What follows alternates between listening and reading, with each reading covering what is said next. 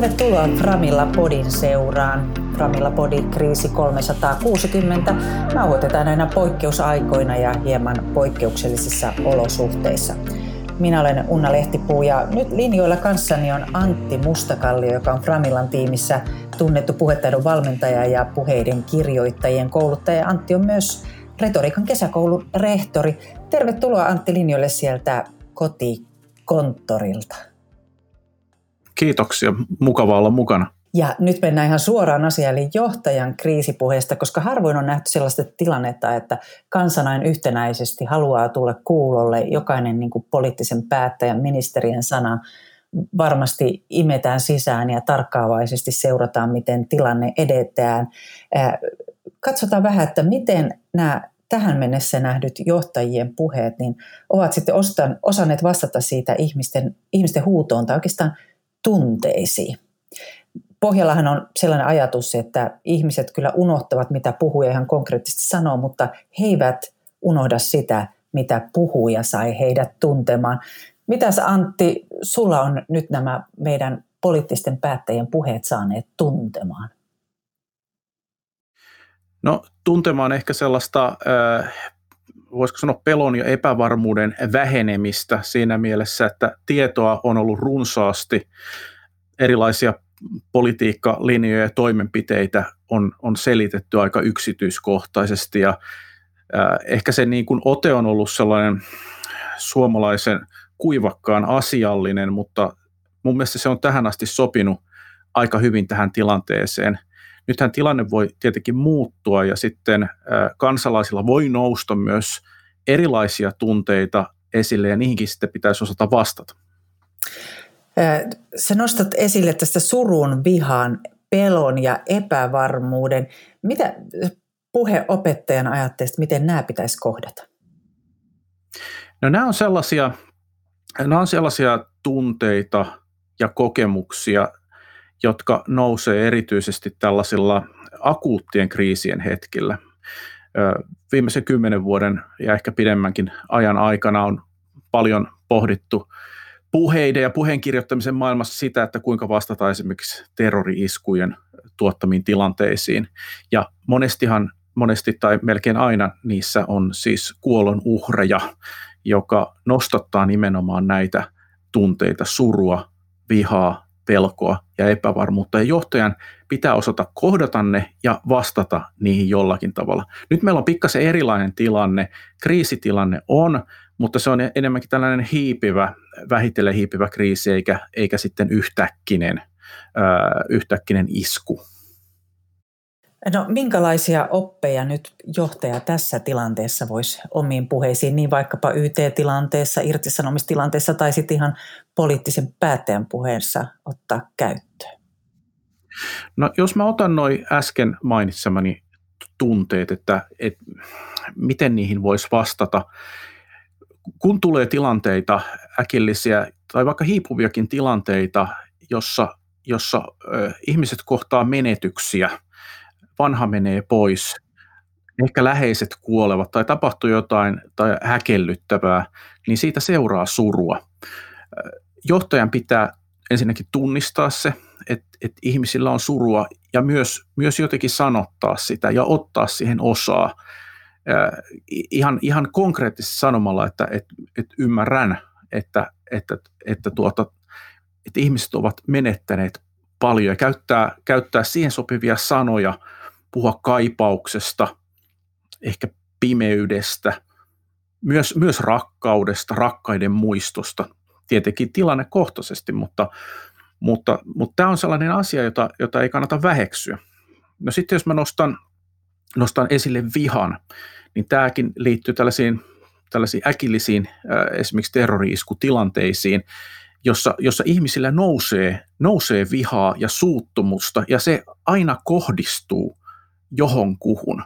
Ja johtajan tärkeänä tehtävänä on, on osata kanavoida sitä sillä tavalla, että se kohdistuu oikeisiin asioihin, siis todellisiin syyllisiin tekijöihin, ja ikään kuin se, se energia ja voima kohdistaa siihen suuntaan. Ja sitten jos mä nostan vielä tämän pelon ja epävarmuuden, niin sitä, se kohdataan päättäväisyydellä sillä tavalla, että johtaja osoittaa, että hän ei ole mikään sivustoseuraaja, vaan hän tietää kuinka toimia. Hän osaa tsempata myös ihmisiä ja luoda uskoa tulevaisuuteen. Mutta tässä on erikoinen tilanne esimerkiksi kuin vihan kannalta, että kun meillä ei ole tavallaan ikään kuin vihan kohdetta tai tiedetään, että se on sairaus, mutta että mi, niin kuin miten kohdentaa sit tunteita tai ohjaa siihen. Silti se voi olla hyvin todellinen tunne esimerkiksi yrittäjälle, joka on menettämässä bisneksensä. Joo, ja tämä on myös sellainen tunne, joka saa, saattaa lisääntyä nyt tulevina aikoina. Eli kun nämä rajoitustoimet jatkuvat, se merkitsee samalla sitä, että, että elämä hankaloituu, psykologisesti alkaa olla hankala, hankala olla eristyksissä, tyytymättömyys kasvaa, silloin tulee myös vihan tunteita ja suuttumuksen tunteita, ja ne voi kohdistua poliittisiin päättäjiin ja myös viranomaisiin. Ja kyllähän me nytkin jo tiedetään, jos me seurataan esimerkiksi sosiaalisen median keskusteluja, että eivät kaikki ole olleet tyytyväisiä suomalaisten viranomaisten toimintaa esimerkiksi. Mm. No sä oot paljon ollut kommentoimassa politiikan puheita vaalitilanteessa, niin miten sä nyt vielä arvioit tämänhetkistä onnistumista? No mun mielestä se tämänhetkinen onnistuminen on painottunut erityisesti tähän pelon ja epävarmuuden poistamiseen. hallitus on esiintynyt yhtenäisenä, tiedottamista on, on jatkuvasti, se kertoo tällaista avoimuudesta – sitä, että, että sitä tietoa ja politiikkalinjaa selvitetään aktiivisesti, antaa tunteen siitä, että homma on ikään kuin hanskassa, me tiedämme mihin suuntaan me menemme. Ja, ja, ja tätä mä pidän hyvänä. Pääministeri Marinin esiintyminen on ollut mun mielestä oikein, oikein niin kuin oivallista tässä tilanteessa. Ja sitten ehkä, jos, jos jonkinlaista, voisiko sanoa tällaista tunteiden hoitamista on tullut, sitä on tullut itse asiassa aika vähän, ja sitten kannattaa jatkossa miettiä, että, että pitäisikö, pitäisikö nekin ottaa, ottaa huomioon, niin sitä on esimerkiksi tasavallan presidentin haastattelussa jonkin verran tuli, ja siinä tuli myös tällaista tsemppaamista siihen, että, että, että miten ihmisten kannattaa toimia. Niin jos ajattelee esimerkiksi Marinin viestintää, niin hän on hyvin selkokielinen, katsoo suoraan kameraan, mutta voi sanoa, että tunteita ei juurikaan ilmene. Ja se on vahvasti niin kuin tiedottamispuhetta, se ei ole siinä mielessä niin kuin puhepuhetta. Kyllä. Kyllä, siis Suomessahan ei ole pidetty, itse asiassa poliittiset johtajat eivät ole pitäneet puhetta tai puheita, toisin kuin aika monessa muussa maassa. Ruotsin pääministeri Stefan Löfven piti harvinaisen TV-puheen, Angela Merkel piti TV-puheen, jollaisia hän ei siis ole pitänyt ollenkaan, pois lukien uuden vuoden puheet. Boris Johnson piti puheen, Emmanuel Macron, Irlannin pääministeri, siis monissa, monissa maissa on nimenomaan pidetty puheita. Meillä ei ole yhtään tällaista ikään kuin johtajan varsinaista puhetta, että meillä on ollut haastatteluja ja sitten tällaisia tiedotustilaisuuksia. No mitä tässä tilanteessa sitten voitaisiin antaa neuvoksi puhujalle, päättäjälle, poliitikolle, jolle esimerkiksi ei semmoiseen luontaiseen sanavarastoon tai tyylilajiin kuulu se, että se olisi kauhean hoitavaa tai e, tunteita hoitavaa se kriisiviestintäpuhe? Mä antaisin sellaisen, sellaisen neuvon, että tutkistele omia tunteitasi ja, ja, ja, ja kuuntele tarkalla, tarkalla korvalla ihmisiä. Että, että tavallaan sellainen puhe, joka ikään kuin vastaa tunteeseen, sen ei tarvi välttämättä olla kauhean tunteellista, mutta jos me ajatellaan esimerkiksi, ajatellaanpa esimerkiksi vuosia sitten, kun, kun, meillä oli, kun meillä oli kouluampumisia ja pääministeri Matti Vanhanen piti radiossa tällaisen puheenvuoron, niin kyllä hänen äänensä niin kuin värähti. Eli siitä niin kuin äänen sävystä ja kuului, että, että hän ei hän ei tarkastele tätä asiaa minkälaisena kylmänä byrokraattina, vaan hän myös myötä elää tätä, tätä tunnetta. Eli mun, mun ajatus on siinä se, että puhujalla, voisiko sanoa pienikin ää, myötäelämisen hetki ja tunteen näyttäminen on aika vahva, erityisesti jos me puhutaan tällaisista niin kuin kansakunnan johtajista. Eli ne hyvät antiikin säännöt eetoksesta, paatoksesta, logoksesta tulee ihan vahvemmin tässä esiin, että tosiaan että se tekninen puhe, tiedottamispuhe ei tarvitse sinänsä, sinne ei tarvitse leipoa sanoina sisään, vaan että juuri se persoonan eetos, kyky läsnä olla. Voisi että läsnäolon karisma on nyt erityisen tärkeää.